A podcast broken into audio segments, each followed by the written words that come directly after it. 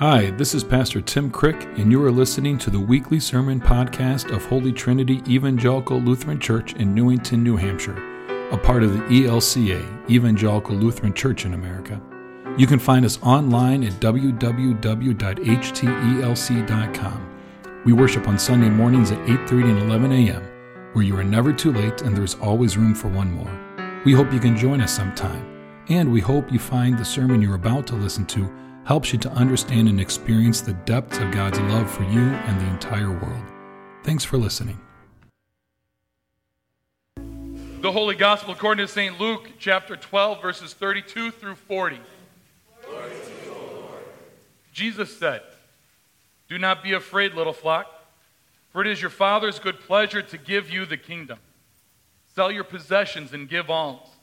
Make purses for yourselves that do not wear out, an unfailing treasure in heaven, where no thief comes near and no moth destroys. For where your treasure is, there your heart will be also. Be dressed and, and be dressed for action and have your lamps lit. Be like those who are waiting for their master to return from the wedding, wedding banquet, so that they may open the door for him as soon as he comes and knocks. Blessed are those slaves whom the master finds alert when he comes. Truly I tell you, he will fasten his belt and have them sit down to eat, and he will come and serve them. If he comes during the middle of the night or near dawn and finds them so, blessed are those slaves. But know this if the owner of the house had not had known at what hour the thief was coming, he would not have let his house be broken into. You also must be ready, for the Son of Man is coming at an unexpected hour. The Gospel of the Lord.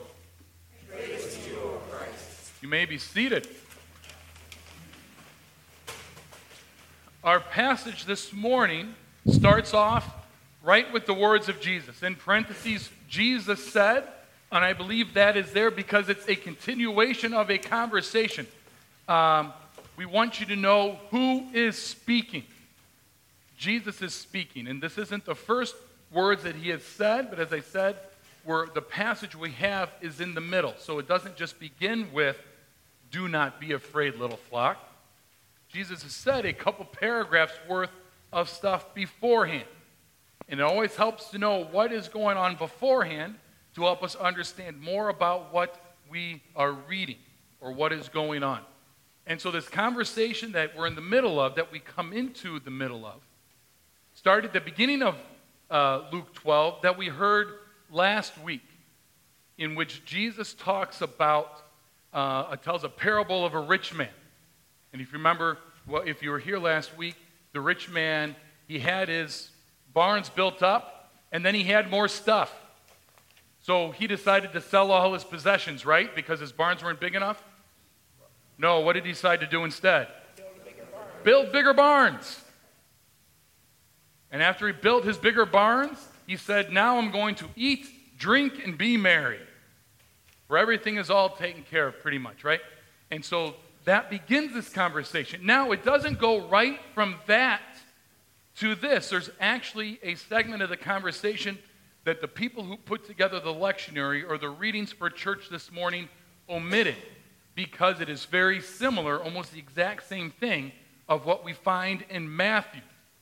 And during the lectionary year of Matthew, we'll get that reading then. And so, as opposed to maybe doubling up and hearing the same thing, it gets omitted as we go through the book of Luke. But I think it's very important because after we hear Jesus admonishing him, don't just build bigger barns, don't just eat, drink, and marry, but you have work to do. Jesus then goes on to say, but do not worry. For, uh, I wrote it down to make sure I wouldn't forget it. Look at the birds of the air. They don't toil, right? But they have plenty to eat. Look at the lilies of the field. Are you not more beautiful than they? Not even Solomon in all of his glory was as beautiful as those birds or the lilies of the field, right? That comes from Matthew also in what's known as the Sermon on the Mount. So he's telling people sell your possessions, don't just store up. And if we sell, we worry, don't we? If I don't have anything, if I don't have new clothes to put on, if I can't keep up with the latest styles, then we wonder who am I? And so Jesus continues on Don't worry, you're more beautiful than the clothes you put on. It's not just about how grand a meal you can put out on the table, but it's understanding maybe something as simple as bread and water or the simple meal are the best meals. But Jesus says, do not worry. And then he goes into, do not be afraid. God wants to give you the kingdom. Sell your possessions, give alms, purses that won't wear out, wear out treasure uh, that no moth can destroy. But before that, he says, do not be afraid. I think these are important words we need to hear for today, aren't they? We seem to live in a time of fear. Fear is just so rampant. And Jesus says, do not be afraid. It's not on about accumulating, but it's about doing what instead? Selling and giving. Giving alms, selling your possessions. It's not about how much can you gather, but instead, because of what you've been fortunate enough to have, what can it do to make the world a bit more how God hopes it can be, knows it can be? And how do God's hopes and dreams become our hopes and dreams? How do they become a reality? I really like the first line from the first reading that uh, Bonnie read for us. If you want to look at it, you can on page 5 of your bulletin from Hebrews. Now, faith is the assurance of things hoped for, the convictions of things not seen. The assurance of things hoped for. I'm going to ask you a question. It's okay to give an answer. What do you hope for? What do you hope for? Good health. What else do you hope for? Could be personal, could be you define where your hope lies. What do you hope for? Family to be safe.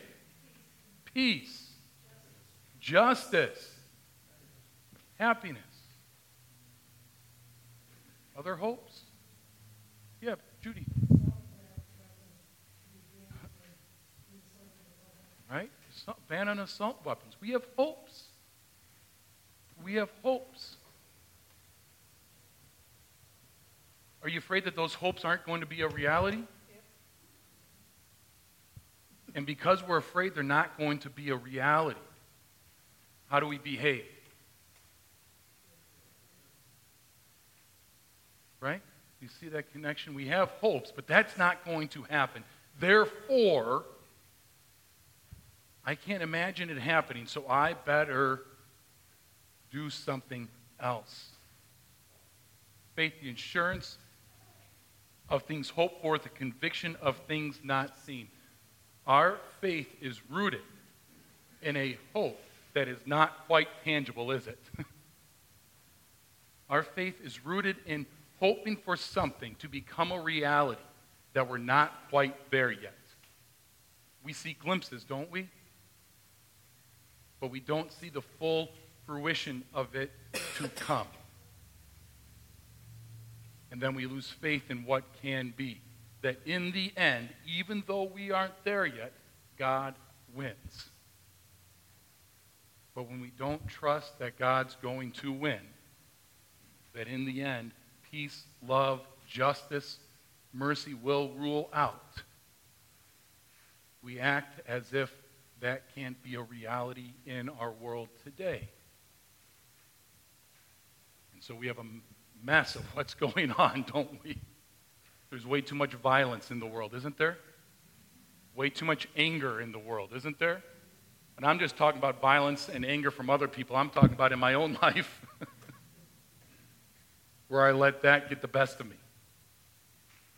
And I say things I shouldn't or in a voice that I shouldn't. Nobody's ever done that, have they? And we can see that happen in other people also, in leaders, whether it's com- leaders in our community, leaders in our world, leaders in our country, leaders in, right? We lose faith in what we hope for because we don't see it, because it's not as tangible as what we would like, because we act out of fear, we accumulate, we border up, we hunker down, we create a different narrative than what I think the narrative of God's story is. Maybe this is what we need to let go of. What do we need to let go of in order to receive God's kingdom? I know I can say I need to let go of a little bit of anger or jealousy to understand what God's hope is for me, for our life, world. To let go of one thing so we can receive something else. This is the promises that Kelly and Matt sponsors that we're all going to be making this morning. That we're going to teach little Aurora about what hope in God looks like. God makes the promise. Our promise is to teach about it. God makes the promise. Our promise as parents, as sponsors, as a congregation is to teach about that promise. So we're going to go through, right? Do you promise to? All of these things. It's so easy when we go through stuff just to rote, we recite it back, right? Listen to those words of what God's promise is and what our response to that promise is in return. And let's hope together we see that reality come to fruition in the world. Maybe it's just in glimpses right now, but knowing that in that glimpse, it is a hope of the life to come. Amen. That's the sermon for this week. We hope from it you learned a bit more about God's love for you and the world. Please subscribe and rate our podcast to help us be found by and reach more people. Thanks for listening, and don't forget, you are loved.